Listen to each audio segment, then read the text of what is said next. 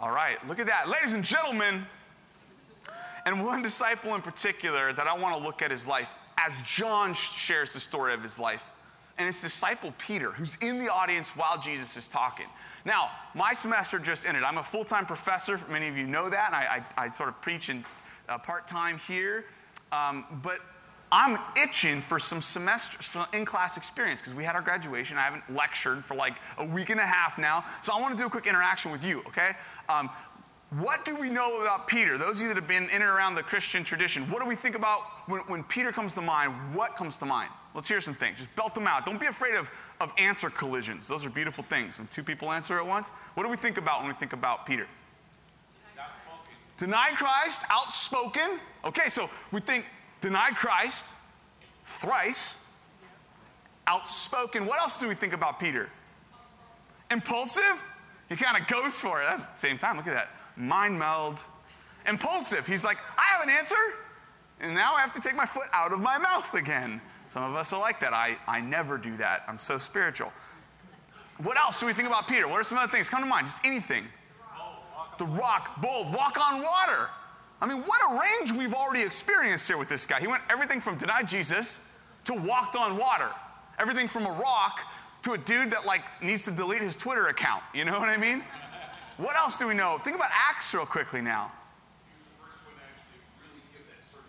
Yeah, Acts 2, the Pentecost sermon, the Spirit is here, and he boldly proclaims the gospel.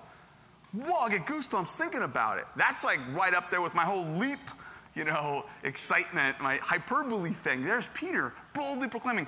Acts 10 through 15, Peter is one of the instrumental figures in early Christianity holding together the early church that was falling apart along ethnic lines. There was a potential for the church to split between two ethnicities or between one ethnicity and others. And Peter was there holding line saying, No, no, no. No, we stay together in Christ.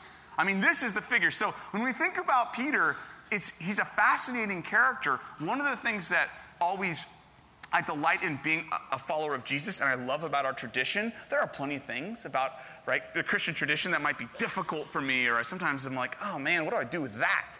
But what I, one thing I love is that it, portray, it portrays its figures like so unflinchingly honest. Like you don't get a Peter as if Peter wrote the story of his life. Like, let's leave that one out. Or can we just clean that up a little bit? How about we just say one bad thing and we do an encouragement sandwich about my life, you know? Started good, did some bad things, great stuff. Instead, it just shows this really kind of wacky sometimes, really intense, powerful, and complicated figure of Peter. Flawed, yet like ferociously faithful. How about that alliteration? And so I want to, um, for the balance of our time today, something I've actually never done before, and I was in conversation with Matt uh, Engel and Janie Calvert, two of the most brilliant creative people that I know. We're talking through this message a little bit, and Matt brought this up. He goes, You know, Peter just kind of, he was just kind of hanging out. He was there with the Christians. He was there after the crucifixion. He was still hanging out with the Christians, but with the, the Jesus followers, he was there. And it made me think, like, I want to trace Peter's life in John. I've never done that before. Now, here's what's crazy as we start this off, and you can follow along in your Bibles if you'd like. If you're like, I don't want to flip around too much, it's Mother's Day, then you don't have to. You can go to John 6. We'll be there for a minute. I'll kind of really underline something in John 6, and then John 21, I'll underline something as well. And the rest of it will kind of hopscotch through. But one thing that's interesting when you go through John's gospel, guess how many times Peter gets a featured role in John's gospel? Anyone have a guess? I mean, I don't expect you to know this. This is like super extra credit if you get this. Anyone? How many times do you think he shows up? Many times. Many times. I love it. That covers some things. Unless it's not that many, then it's to find many. What do you think? Tommy said seven. Interesting. I asked Matt Engel at the beach service before it started. We got there early, and I go, Matt, guess what I found out? How many times do you think Peter shows up? Matt goes, seven probably? I go, exactly, because John loves seven.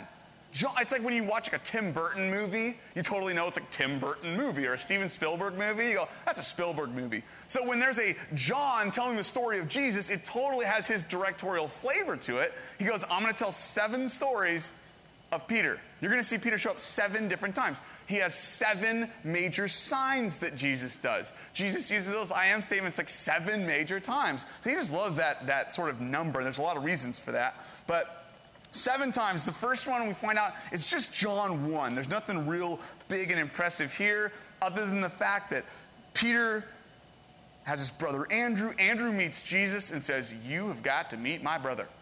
He would love you. And he goes and grabs Peter and says, Peter, come meet Jesus. We've been told that he's the Lamb of God who's taken away the sin of the world. This is good news. Come meet him. Jesus sees Peter, and it says this in John 1 verse 42. Jesus says to Peter, You are Simon, son of John, yet you will be called Cephas, which is translated Petros or Peter, the rock. You're like, Whoa, I like the sound of that, Peter's thinking to himself. I'm in. And then we don't hear anything specifically about Peter again until chapter 6. Now, by this time, Peter's been hanging out with the Jesus crowd. He's been watching Jesus, interacting. He's seen a lot of things. For example, he's seen Jesus turn water into wine. Pretty sweet miracle. A messianic sort of I am God's Messiah sign that he gives. He's seen Jesus do stuff that makes Peter probably uncomfortable. For example, in John 4, he's at a well. Jesus is at a well in Samaria talking to a Samaritan. That's an ethnic problem. That's an ethnic religious problem in that time. And it's not just a Samaritan, it's a Samaritan woman. It's a Samaritan woman of questionable sexual history. She is like the triple threat of shame in the ancient Mediterranean world. And there's Jesus going, I want to talk to you about life. I want to talk to you about a well. You came here thirsty. Oh, no, no, no, no. That's, that's like, that's the, that's the thin outer layer of your thirst. I'm going deep. There is a thirst within you that has been there since the Garden of Eden. There's a thirst to connect with God. There's a thirst for life. And I will offer you water that will fill up into full, eternal life. And he offers this. And Peter gets back with the crew and is like, What is he doing talking to her? So Peter has seen this stuff, though we're not given a specific name. And then in John chapter 6, Jesus is still doing some pretty amazing things. He turns like loaves and fish, a little basket full of them, into enough to feed 15,000 people if you count women and children. A massive miracle sign. So people are hungry now. Remember the thirst? People are hungry, and he feeds them on the surface level, and then he says something else. He says, Hey, y'all, this is in John chapter 6. I'll paraphrase the first part and quote directly the second. He says to all of them, Hey, your ancestors, because this is a predominantly Jewish peasant audience. He says, Your ancestors, they fed on the manna that God provided in the wilderness wanderings. If you've ever seen The Prince of Egypt or read the Bible, you may know this. Manna, right? It, it, it's this thing God provided. It literally means in Hebrew, What's this? Mahu. What is this? Um, the world's first superfood, I recently heard a pastor say. He says, They ate that manna from God, but they were hungry after. I'm offering you food you're not going to be hungry from. Again, Jesus is pushing through that, that initial layer of hunger to the deep hunger and say, I'm going to push right through that and talk about where you're really hungry, whether you feel it or not. And he says this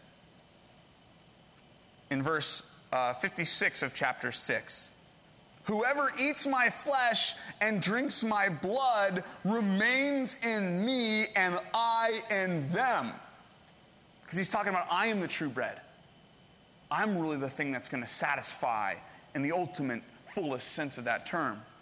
Now, the way some of you, maybe some of your moms brought you here today and you haven't been to church, like, oh, great, what is going on at this place? I need to leave now. Find an exit. It's talking about cannibalism or something, right? Maybe some of you might be feeling a little weird about it. Well, the audience in chapter 6 felt very weird about it. It says, that, and, and um, uh, to quote directly in verse 66, from this time, many of his disciples turned back and no longer followed him. They go, This teaching is too hard. I don't understand it. When you made water into wine, that was cool. Love that. When you talk to the Samaritan woman, not so hot on that, but okay, we'll give you a mulligan. And now you're talking about, I'm the bread of life, eat my body, drink my blood. What are you doing? This goes against, in our 21st century church growth mindset, this goes against every principle. It says, no, no, no, you don't say things that make people uncomfortable. You make sure it's nice and comfortable. And Jesus is like, no, I'm, I'm, I'm talking real talk right now. I'm going to say some things, and some people aren't going to like it. And disciples, not just those looking over the fence at it, Jesus, no, disciples of his leave. Now you can picture, imagine if next week there were only 12 people here. Imagine the sermon, I preach something and everyone's like, I'm out of here. This is, I'm forget this, right? That would be a real bummer. It'd probably be because I spit when I talk. But you cleared the front rows, which I asked for, so good. We're good. It doesn't go far, so you're good. Don't worry. But we'd be bummed, right? It'd be a bummer. And here you're, you're Peter, who's hitched your wagon to this Jesus movement, and you're watching everyone leave. Your bottom line is dropping out. And you're going, okay. And Jesus looks over and look at the quiet confidence of Jesus, the man from Galilee. This is in verse um, 67. He says this. He looks at his disciples and says, You, you want to leave too, do you? Do you want to go? You guys want to go too? Looks at his, his 12.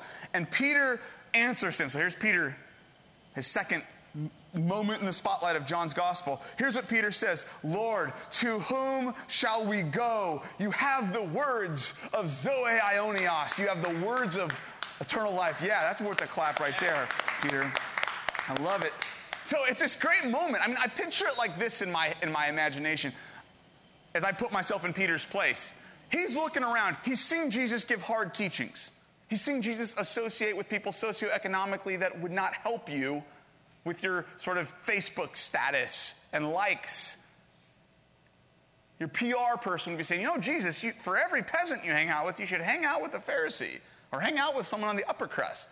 Instead, Jesus is doing things that are already hard enough. And now he's giving an even harder teaching, and you're watching everyone leave, and you're Peter, and you're going, oh man. And he goes, hey, do you want to go too, Peter? I can imagine Peter thinking, yeah, Jesus, I would love to go somewhere else. I wish so badly there was another station I could go to where I'd find life and I wouldn't have to put up with all these difficult things. But where else am I going to go? You have the words of eternal life. life. I found life here. I am stuck. It's like the golden handcuffs with the job, right? Where you would love to leave the job, but it pays too good. He's like, I can imagine him saying, I'd love to go, Jesus.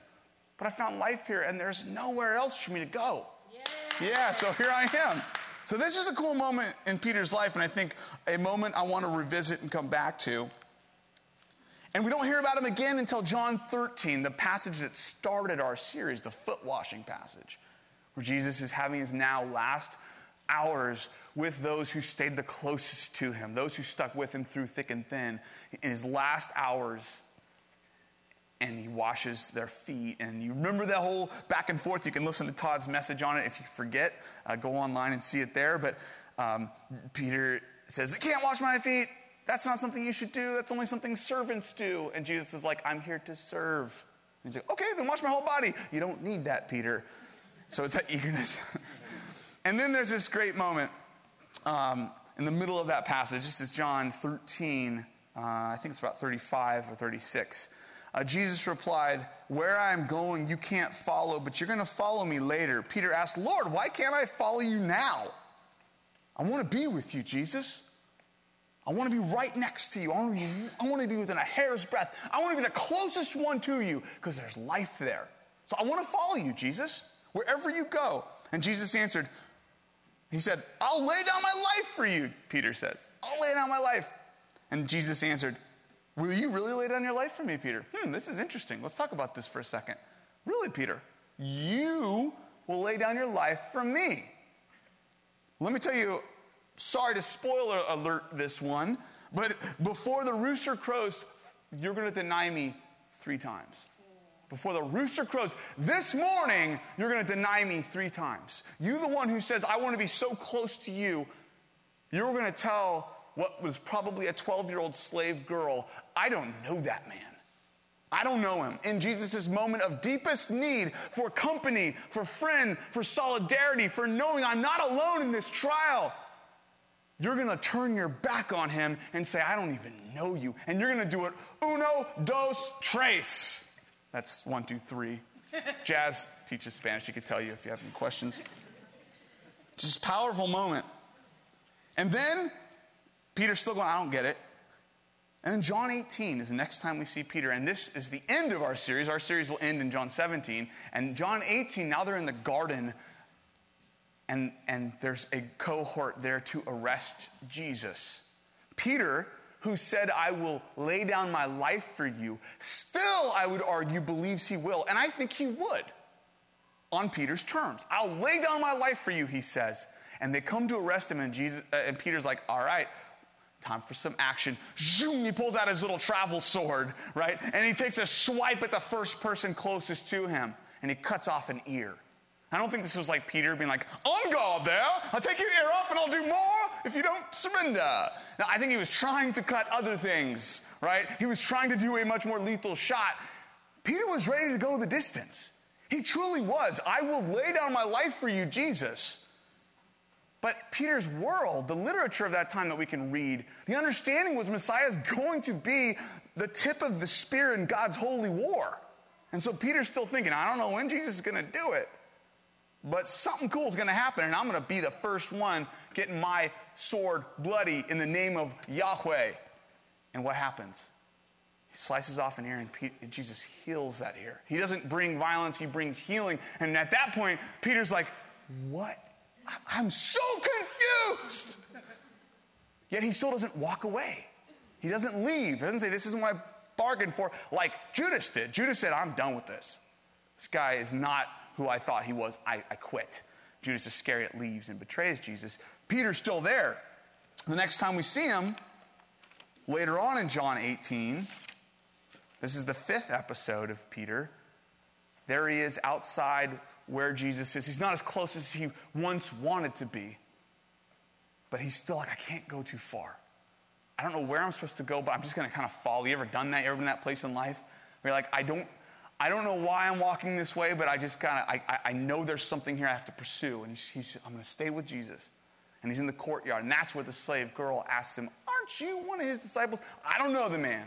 And then later, warming by the fire, some other people go, No, I hear the accent, dude. You're from Galilee. I, you're with him. I know it. And he's like, I don't know him. Curse me if I do.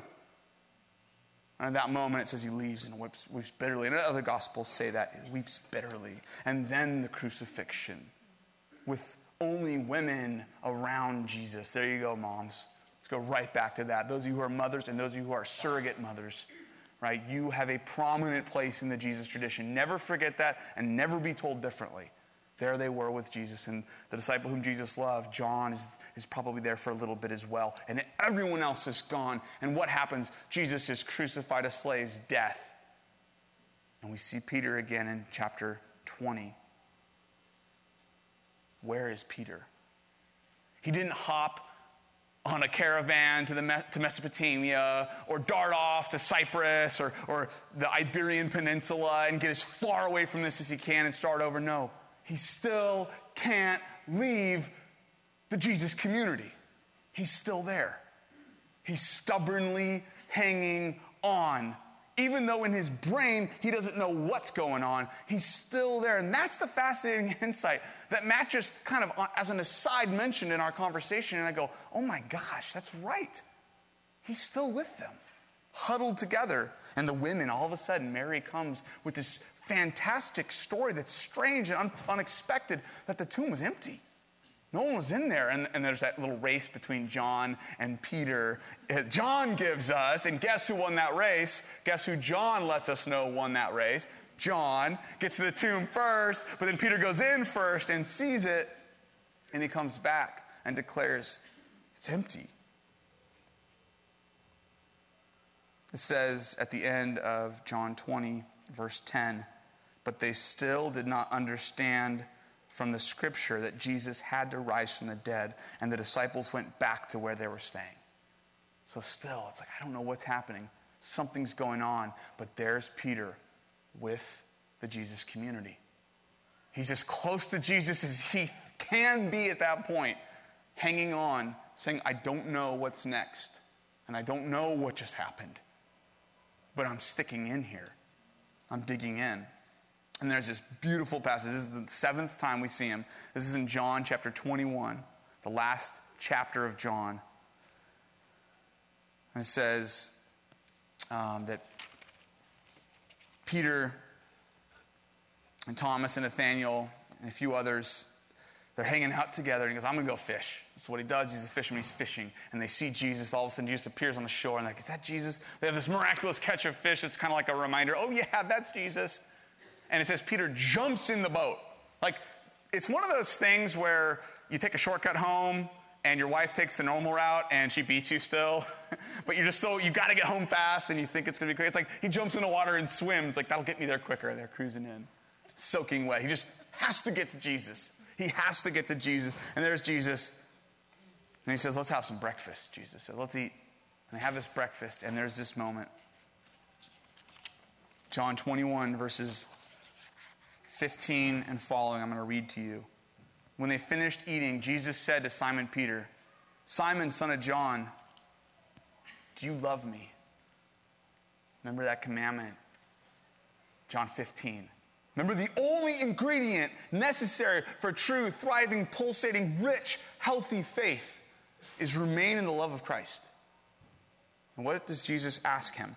Simon, son of John, do you love me more than these? Meaning the fish, meaning your old life, meaning whatever. Do you love me? He said, Yes, Lord. I, you know I love you, Jesus said. And he says, Then feed my lambs. Then, then let's get back into the, the business of bringing good news, of drawing people to the Lord God through me. And again, he says to Simon, son of John, Simon, do you love me? Do you love me? Yes, Lord, you know I love you. He said, and Jesus responds, Then take care of my sheep. Then the third time, uno, dos, tres. Ein, zwei, drei. One, two, three. Alpha, beta, gamma. Okay. He says for the third time, Simon, son of John, do you love me? And Peter was hurt now that Jesus asked him a third time. Why do you think he was hurt? Because Jesus was unabashedly going right after the one thing you know Peter is the most ashamed of. The darkest moment in his discipleship of Jesus when he flat out said, I don't even know that man.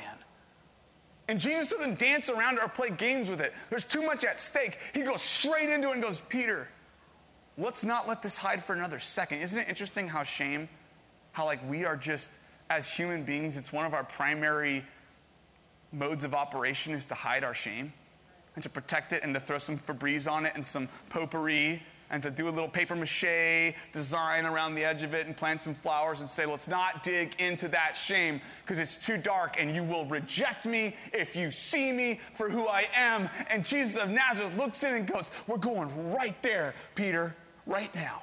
And all I have to ask you is, Do you love me? And he answers the third time and says, You know I love you. And Jesus says, All right, great. Then feed my sheep. And at the end of the passage, says, Then come, follow me. It's like Jesus goes straight into it. He says, Then we're good. Then you're in the right place, Peter. Then congratulations, Peter. You are a paragon of healthy, thriving, real, deep, authentic faith. Why? Because you remained in my love and you stayed as close to me as you could. Yeah, and you didn't run. And you didn't give up when you didn't even believe it. You stayed right there. Like, I am such a pastor of the big moment. I don't like things that take a long time. Dial up modems, remember those? I don't like it. In gardening class, we had to grow this little bean plant. I'd put water in, and then like five minutes later, it's not working fast enough, more water. And I'm pumping fertilizer, and everything's fried and drowned within a half hour. I, it needs to go quicker. And we're and, and I, I, do, I will, this is real self-disclosure. I'll, I'll admit I'm given to big movements of let's believe now and jump and leap and stretch and go. And there's a time and a place for that.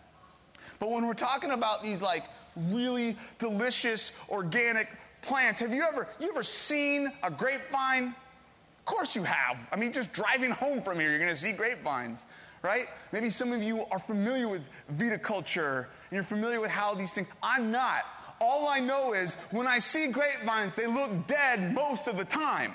It looks like sticks in a fire hazard, just sitting there. And then eventually, eventually, as they're being tended, as they're stubbornly remaining in that healthy soil, they're being watered and cared for by a gardener. All of a sudden, one day, some green starts to show up. And it's like, okay, now it's time. Nope, leaves.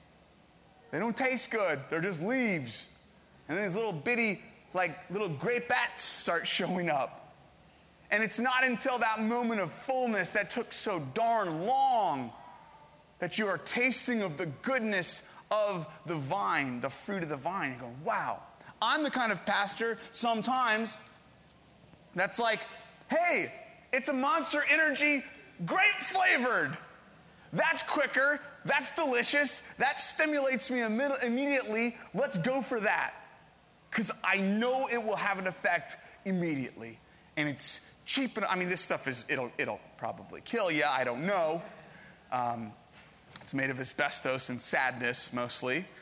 But it tastes like grape, right? And, and I just think that sometimes I sell, not sell, I'm not making money off it, but I promote sometimes by default or accident a gospel, good news that looks more like this. This is faith. Do you feel it? Is the hair on the back of your neck standing up? Are you moved tomorrow to sell all of your real estate and move to Papua New Guinea? And again, there's a place for those big moments. This Holy Spirit can tap you from time to time and go, hey, we're doing something big here, let's go.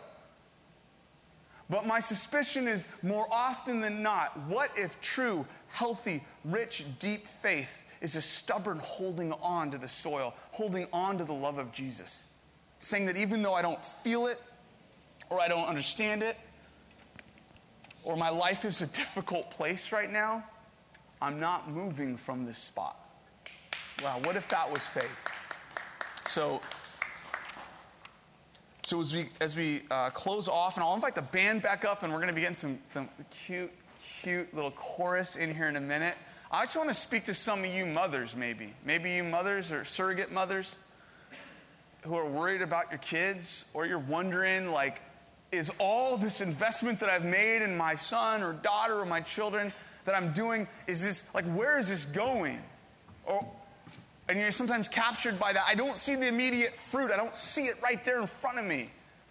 I really want to encourage you with this picture of Peter that Jesus of Nazareth looks to him and says, Oh, Peter, you're my man. That's beautiful faith. I love it. And that just might be the greatest act of faith in your life is to stubbornly hold on and remain. Yeah, stubbornly hold on and remain. So, for those of you in, in all these different places, and I've been there, and I'm telling you right now, I just finished a long semester of, of teaching the Bible and teaching history and preaching in some chapels and preaching at some camps and spoken here a few times and and at the end of it, you get tired, right? And you feel like, man, I've just been. And, and sometimes I go, I'm just not faith. I don't have enough faith.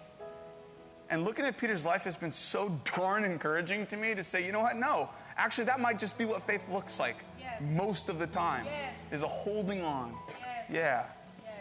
So, right. with that, I'm going to pray and we're going to we're gonna have some worship and remain in his love. Lord, we just right now, God, thank you for the fact that our faith, Lord, is not anchored into an emotional status, it's not anchored into some dramatic feat of balancing that we do.